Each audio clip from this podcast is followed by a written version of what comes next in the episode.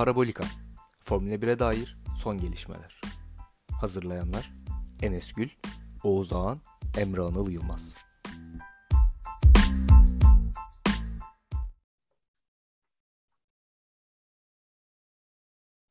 Parabolika'dan herkese selamlar. Ben Enes. Her zaman olduğu gibi Emre ve Oğuz'la beraber yeni sezonda Formula 1'in nabzını tutmaya devam ediyoruz. Arkadaşlar hoş geldiniz. Hoş bulduk. Hoş bulduk. Yeni sezon, yeni araçlar, yepyeni bir heyecan sizlerle birlikteyiz. Sözü uzatmadan yıllardır bugünü bekleyen Emre'ye bırakıyorum. Emre Ferrari ile beraber başlayalım. Evet 2019 Singapur'dan sonra ilk defa 1-2 oldu Ferrari. Ee, İtalya ayağa kalktı zaten hemen hemen herkes. Maranello'dan son bayraklar sallanıyordu.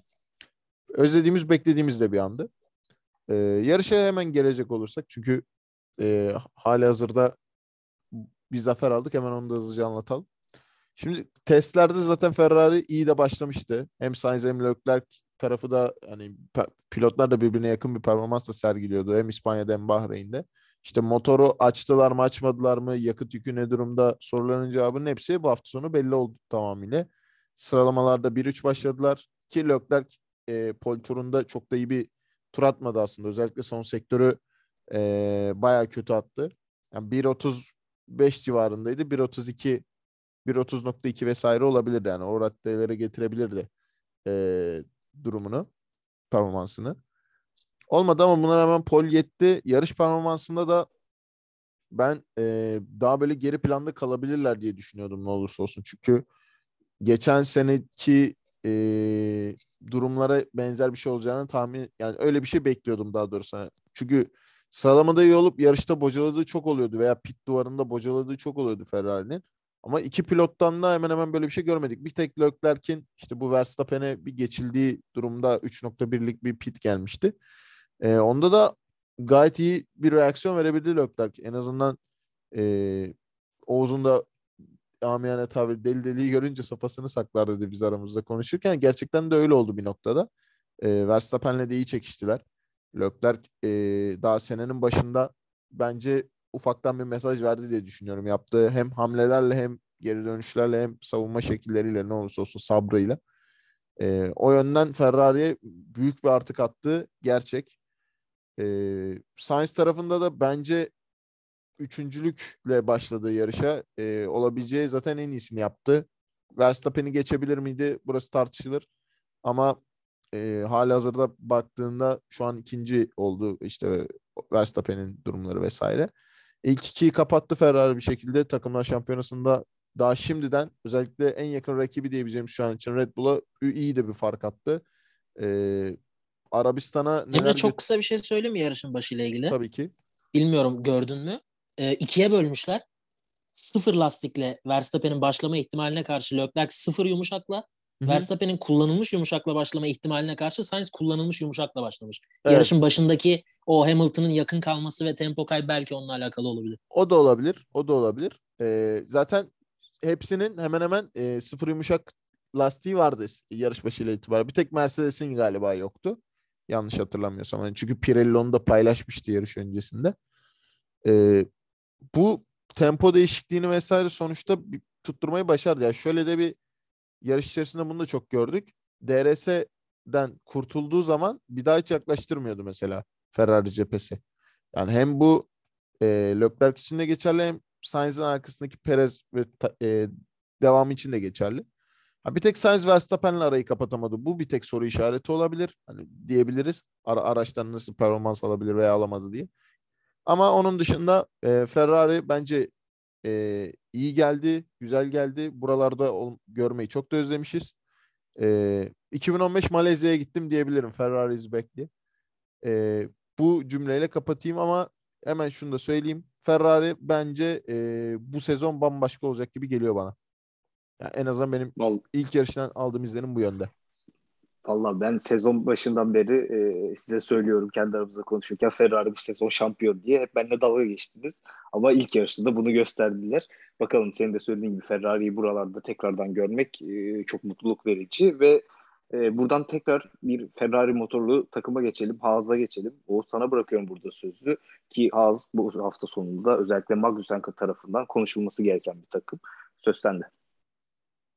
Yani bu yarışın hikayesi bu herhalde.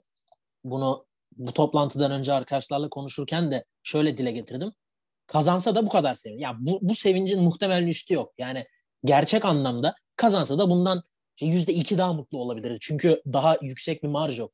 Bu takıma zaten sonra geleceğim. Fakat Magnussen bu adam 3 hafta önce bu sporda değildi. Yani bu adam bu sporu öyle bir noktada bıraktı ki artık bezmişti. Bezmişti. Takım gene bu pistte çok büyük bir kaza atlattı takım arkadaşı. Son iki yarış yanında başka pilotla yarıştı. Hani hatta direksiyonu alayım muhabbeti falan vardı. Biz kimseye vermiyoruz dedi Günter Steiner. Öyle gitti. Hani takım bağları falan da iyiydi. Ama çok inanılmaz bir noktada bıraktı ve geçen sene de bu takımın devam ettiği noktayı gördük. Fakat sürekli seneye hazırlanıyoruz, seneye hazırlanıyoruz. Ee, bunu dile getirdiler ama bu bize güven veremedi doğal olarak. Geçen sene o aracı görürken biz seneye hazırlanıyoruz. Ya tamam hani bir saniye daha yaklaş gene sonuncu ol. Belki kafamızda bu döndü. Ama sene başında gerek e, Alfa Romeo'nun kısmen Ferrari'den uzaklaşması ve Maranello'nun çok yakınlarına yanlış bilmiyorsam Haas'ın bir ofis gibi bir şey açması. Yani iki numaralı Ferrari motoru kullanan araç e, ünvanını Alfa Romeo elinden alıp biraz Haas oldu. Bu da muhtemelen buna katkı sağladı. Üstüne ne olursa olsun sevip sevmek ayrı ama Nikita Mazepin'le Kevin Magnussen bir değil. Ya bu sana seviye atlatıyor. Bugün gördüğümüz Magnussen çok ekstra. Bunu 3 hafta önce bu sporda olmayan bir adamdan e, bekleyemeyiz. Yani beklenemez. Kim olursa olsun. Hani Hülkenberg'in yaptığı da çok büyük iş tamam ama bu çok ayrı. Bu adam kafasında bu spor bile yoktu. Yani Formula 1 yoktu bile. Ama e, telefon geliyor yanlış bilmiyorsam tek kişiyi arıyorlar. Yani Magnussen aranıyor Magnussen tamam diyor. Hani işte Oscar Piastri'nin adı geçti. Yok ona gitti işte Grosjean falan hiç yok. Magnussen'i arıyorlar. Kafada o var. Ve Magnussen geliyor. Burada beni düşündüren eğer Nikita Mazepin'in e, babasının parasına bu kadar ihtiyaç duymasalardı sanki Schumacher'in yanında Magnussen'i düşünüyorlardı. Yani bu takım vardı kafada. Bu takım olmadı maddi sıkıntılardan ve Mazepin'e tamam dediler. Ancak Mazepin'den e, tırnak içinde kurtulma ihtimalleri doğduğu anda bu plana döndüler ve e, bunu zaten Magnussen'le tam olarak bilmesek de çok yıllıklı, yani çok yıllı bir anlaşma diyerek de 3 ay 2 yıl uzak kalmış spordan bir insana birden fazla yıllık sözleşme vermezsin bir anda. Eğer senin planlarında yoksa ve bu kadar güvenmiyorsan bu da gösterdi. Yarış özelinde Magnus'un yapabileceği bir şey yok. Yani daha fazlası olmaz. Bunu yarışı bitirdiği nokta olarak değil, yarış içi olarak. Önde e, iki araç yarıştı. Arkalarında nispeten yakın iki araç. Sonra iki Mercedes ön gruba fazla yaklaşamadılar. Ve Magnussen. Öndeki altı pilot için de hiç tehdit oluşturmadı yarışın belli bir noktasından sonra. Fakat arkadaki pilotların ben hatırlamıyorum güvenlik aracı periyotları dışında Magnussen'e tehdit oluşturan ciddi anlamda Magnussen'in yedinciliği diyelim iki Red Bull'da dahilken orayı tehdit eden Gazli dahil ben çok hatırlamıyorum. Hep Magnussen tek başınaydı. Bunu zamanında Haas'da Haas rekabetçiyken de yapardı. E, o tip bir kafası rahat rekabetten uzak, pist üstü rekabetten uzak tamamen işine konsantreyken gördük ve e, inanılmaz bir sonuç. Diğer tarafta daha ikinci yılı tamam ama Mick Schumacher'in de o rekabet içinde neler yapabildi. Yani 12. başlayıp 11. bitirdi. Burada nasıl olmaz, nasıl puan alamaz diyebileceğimiz bir durum da yok. Gene aynı şekilde hızlı Alfa Romeo var iki tane önünde. iki tane Alfa'm var, bir tane de Alfa Tauri. Yani zaten orta sıra yakın ve Mick Schumacher burada bir hayal kırıklığı da değil aslında. Yapabilecek, elinden gelenin en iyisini yaptı. Bundan daha iyi bir sezon başlangıcı ya muhtemelen hayal edemezlerdi gerçekçi bakarsak da bundan daha iyi bir sezon başlangıcı olamazdı bence. Ya senin gibi düşünen bir kişi de Gunther Steiner'dir ki onun sevinmesi beni de çok mutlu etti ki çok birçok Formula 1 e, severi de mutlu etmiştir. Hala uyumuyor da olabilir o Steiner bu gecenin ardından. Güzel bir başlangıçtı dediğin gibi. Haas için olabilecek en iyi senaryolar oldu. Bu şekilde devam eder inşallah ki biz de programlarımızda konuşmaya devam ederiz diyelim. E, Red Bull'a geçelim. Geçtiğimiz sezon pilotlar şampiyonu Verstappen'e ve e, ovalli takım Red Bull'a. E, tırnak içerisinde herhalde pilleri bitti diyebiliriz. Emre ne dersin Red Bull'un hem sezon başlangıcı hem de bu yarış için? Şimdi geçen senenin şampiyonuyla beraber bu seneki testlerde de Ferrari'ye kafa tutabilecek bir e, durumda olduklarını özellikle son antrenmanda, son testte gösterdiler. ki antrenman turlarında da biraz daha bunu böyle ön, ön plana artık göz önüne soktular diyeyim ön plana çıkardılar. Nitekim de doğru çıktı. Şimdi 1, 2, 3, 4'ün ilk 4 tamamen Red Bull ve Ferrari'dendi. Zaten birbirlerine de çok yakınlar. Yani özellikle Sainz, Verstappen, Leclerc güçlüsü aynı e, saniye dilimi içerisindeydi. Burada zaten bir yarışa gelmeden bir e, en azından sene başında kimin nerede ne olduğu performans olarak belli oldu. Red Bull'da e, yarış performansı olarak da bence yani o kadar iyi olduğunu düşünmüyorum ben. Özellikle e, Perez cephesinin keza. Sene başındaki o tıkanıklıklar en azından gene bir baş göstermeye başladı ama olabilir bu değişebilir. E, gelişebilir yani tabii ki de. Red Bull'da şöyle bir e, sıkıntı var. E, pilleri bitti kısmı doğru. Ama şey de yok. Yani bunu mesela biz 2020 Mercedes'inde çok görüyorduk. Koptuğu zaman bir daha yakalayamıyordu hemen hemen. Yani ekstrem bir durum olmadığı sürece. Yani burada da aslında benzer bir durum oldu. Yani sadece 3-4 turluk bir yarışma oldu. Ondan sonrasında yani sürekli olarak pit deneyen bir Red Bull vardı yani. Çünkü yetişemiyorlardı. Kumar atmak, zar atmak zorundalardı. Ki bunu artık her takım hemen hemen çok fazla yapmaya başladı. Pit denemesini vesaire. Yani Ferrari'de kopyaladığı için bir verim de alamadılar. Ee, ama hız olarak kötü değiller. Bence Ferrari'ye yakınlar. Bugün sadece bambaşka bir Ferrari izledik. Bence kimse bu kadar dominant olmalarını beklemiyordu. Bu benim düşüncem. Ee, ama şöyle de bir durum var tabii ki Red Bull'la alakalı. Burada biraz da hemen topu sana da vereceğim küçük. Büyük bir dezavantaj yediler ilk yarıştan. Özellikle iki pilotun da e, puansız ayrılması bir büyük dezavantajdır ne olursa olsun sene başından itibaren ama gelecek güncellemelerle beraber işte ya da dünya şampiyonasının rehavetliğiyle mi alakalı artık onu bilemem. Hani sen en azından kendi adına kısa cümlelerle Red Bull'dan ne görüyorsun? Çünkü Verstappen de bugün biraz arabayı da zorlamaya çalıştı ama çok da verim aldı söylenemez. Ya şöyle durmadan Verstappen'in turlar attıkça bir sorun olduğunu söylüyor ve bu sorun hiçbir şekilde pit duvarında ekrana yansımıyor ekibe ve yani bu büyük ihtimal büyüye büyüye en sonunda aracın performansını yani e, güç kaybetmesine neden oldu. Ama aynısı aynı şekilde yani bildiğimiz kadarıyla aynısı hemen hemen aynı olaylar Perez'de de yaşandı. E bir de Gazli'nin de motorunda bir sorun yaşandı. Yani böyle bir e, Honda motorunda bir sıkıntı oldu bugün. Yani şans mıdır yoksa gerçekten bir sıkıntı mı var? Teknik detayları çok iyi bilemiyoruz. Ama şöyle bir şey var. Testlerde söylediğim gibi Ferrari'ye en yakın olan e, takım Red Bull gibi gözüküyor. Fakat bazı şeyler eksik mi yoksa bu yarış üzerinde mi bir sıkıntı yaşadılar emin olamıyorum. E, hala tabii ki de sezon sonuna kadar kafaya oynayacak olan takım Red Bull olacaktı kesinlikle ama Ferrari bu noktadayken ve bu, e, Mercedes bu haldeyken ileri süreçte daha iyi gidebileceğini düşünüyoruz ki gidecektir özellikle e, yaz arasından sonra ligin ikinci yarısı diyelim. E, Mercedes'in de bu şampiyonluk mücadelesine katılacağı senaryoda Red Bull birkaç adım daha atması lazım. Yani Ferrari şu an hazır. Red Bull ve Mercedes adımlar atacak gibi gözüküyor. O noktada Ferrari ne yapacak? Red Bull ne yapacak? Ee, Mercedes ne kadar ileriye gidebilecek? Bunların hepsi soru işareti. Ama benim görüşüm e, üçü de bir noktada buluşacaklar. O buluşacakları noktada da özellikle e, üç takımında birinci pilotu diyebileceğimiz isimler noktasında çok ciddi mücadeleleri yaşayacağız geçtiğimiz sezonun senaryolarından daha iyi senaryolar göreceğiz gibi düşünüyorum. Bilmiyorum yani e, Red Bull açısından düşüncelerim bu noktada. E, Oğuz sen de kısa bir şeyler eklemek istersen Red Bull kısmında sonrasında Alfa'ya geçelim. Red, yani benim bildiğim ikisi de aynı sorun bu arada. Evet. İkisi aynı. de e, motora benzin gitmiyor. Yani benzin hortumu diyeyim kabaca. Sıkıntı oradan kaynaklanıyor. Red Bull'daki bence şu an gözüken en temel sıkıntı Perez. Yani olmadı. Ki sezon sonunda sözleşmesi bitiyor. Gazi tarafından da ciddi tehdit altında yani. Ki, ya benim her şeyden bağımsız olarak benim kendi yorumum olarak o koltukta olması gerektiğine ve hem tecrübesi hem hızıyla orayı hak ettiğini düşündüğüm bir pilot.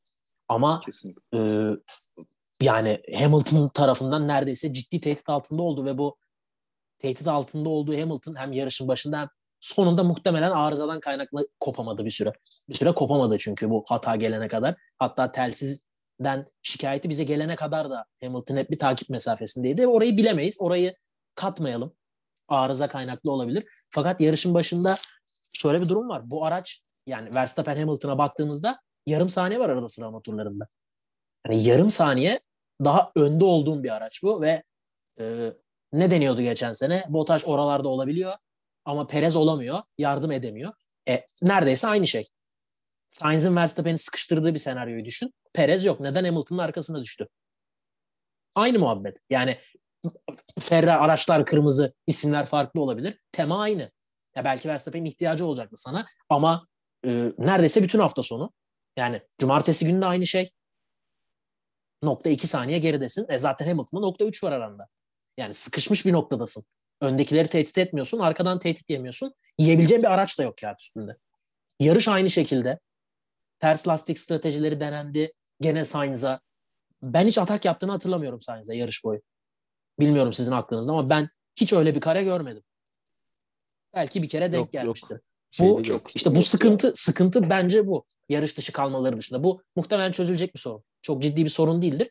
Ama puan olarak geriye düştükleri bu zaten matematiksel bir gerçek. Yani kendileri Red Bull adına umuyorum ki bu sıkıntıyı yaşamazlar sezon sonunda. Ama nereden baksan pilotlarda 26 puan. Şöyle düşün 15 puan da Hamilton'ın arkasına düştü Verstappen.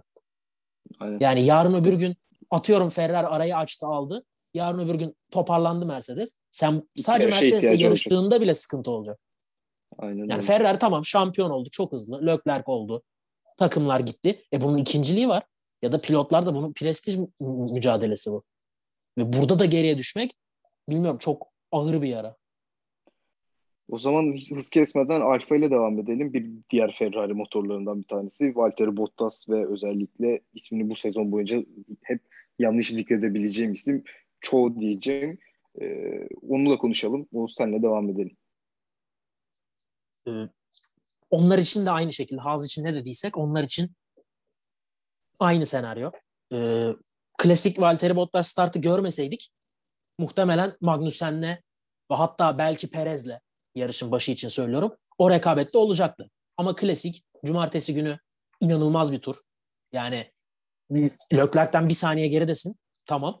Hamilton'da nokta dört var. Tamam. Arkan sana en yakın Magnussen'in çeyrek saniye önündesin. Nokta 250. Alonso'ya geldiğimizde nokta 6'ya çıkıyor fark. Yani bu inanılmaz bir tur. Bottas'ın bu kalitesini zaten gösteriyor. Yani Mercedes vardı. Mercedes'le herkes gider. Hamilton tehdit edemiyorlar. Bu yarışta bile bitti aslında. Bundan sonra sezonun ne yapacağında çok önemi yok. Ama yarışın startında her şey başa dönüyor. Her şey başa dönüyor. Bitti. İlk virajı bir dön. Kaçıncı? 10 küsür döndü ilk virajı. 13-14. döndü. 14. Aynısı Joe, Joe da kötü kalktı. Aynı şey e, oradan da kaynaklandı. Yani belki Alfa Romeo sal bir sıkıntı ama zaten sabıkalı. Ya Bottas bundan sabıkalı.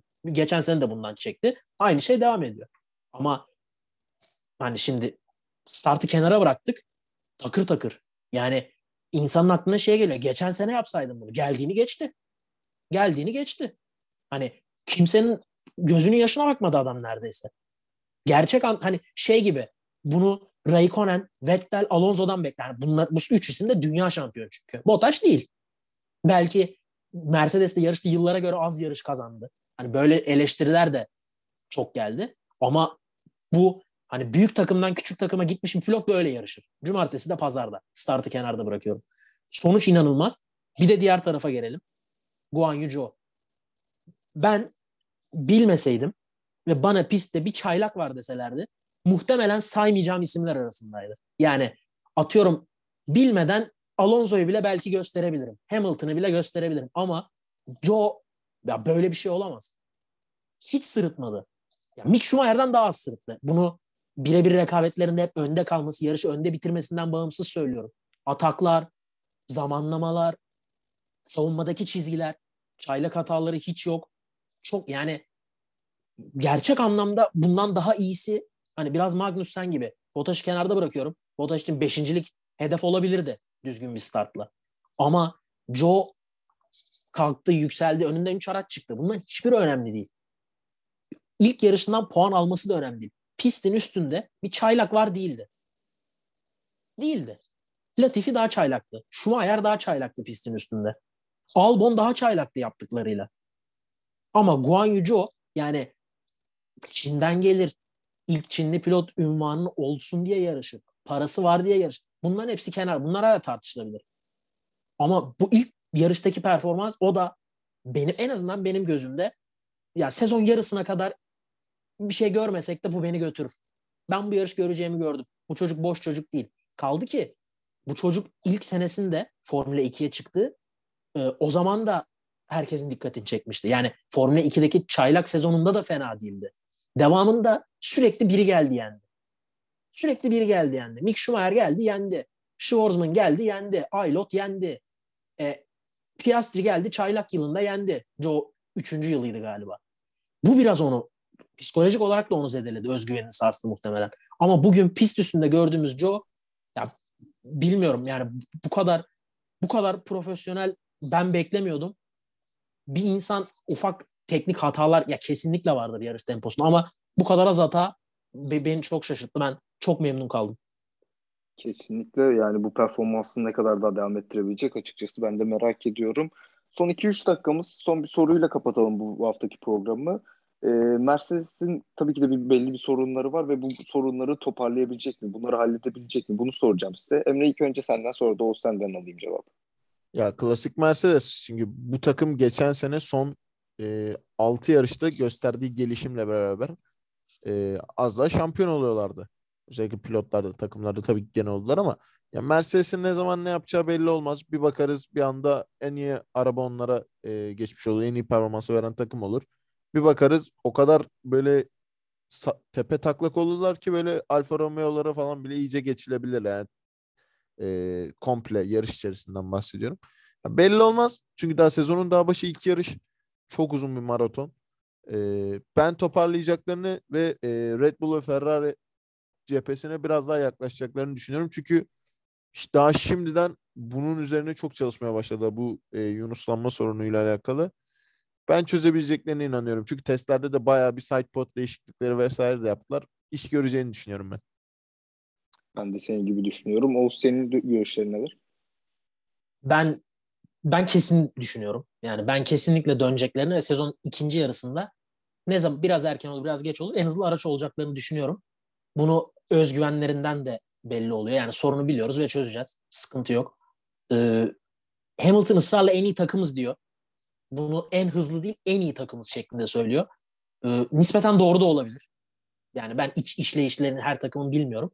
Fakat bu buradan şunu konuda Hamilton'a katılabilirim. Buradan geri dönecek bir takım varsa bence Mercedes'tir. Çünkü biraz e, rakiplerinin ne yaptığıyla değil kendi ne yaptığıyla ilgilenen e, tecrübe konusunda neredeyse griddeki en tecrübeli, en başarılı pilot ve genç pilotlar arasında da işte Leclerc'le Verstappen'le yazabileceğim pilotlar. Pilot kadrosu olarak da iyiler. E, buradan geri dönebilecek bir takım varsa Mercedes'tir. Lafına Hamilton'ın katılıyorum ve ben kişisel olarak kesin olacağını düşünüyorum. Burada bence Mercedes'in sıkıntısı şu. Onlar Red Bull, Verstappen e, ve Ferrari, Leclerc puanları paylaşsını tercih ederler. Ferrari'nin alıp başına gitmesindense. Öndeki rekabet bence Mercedes'in geri dönüşünde puanların paylaşılmasında avantaj sağlar. O zaman bu cümlelerimizle bu haftalık programımızı kapatalım. Üçüncü sezonun ilk programıydı. Haftaya Suudi Arabistan Grand Prix'sinin ardından sizlerle birlikte olacağız. Hoşçakalın.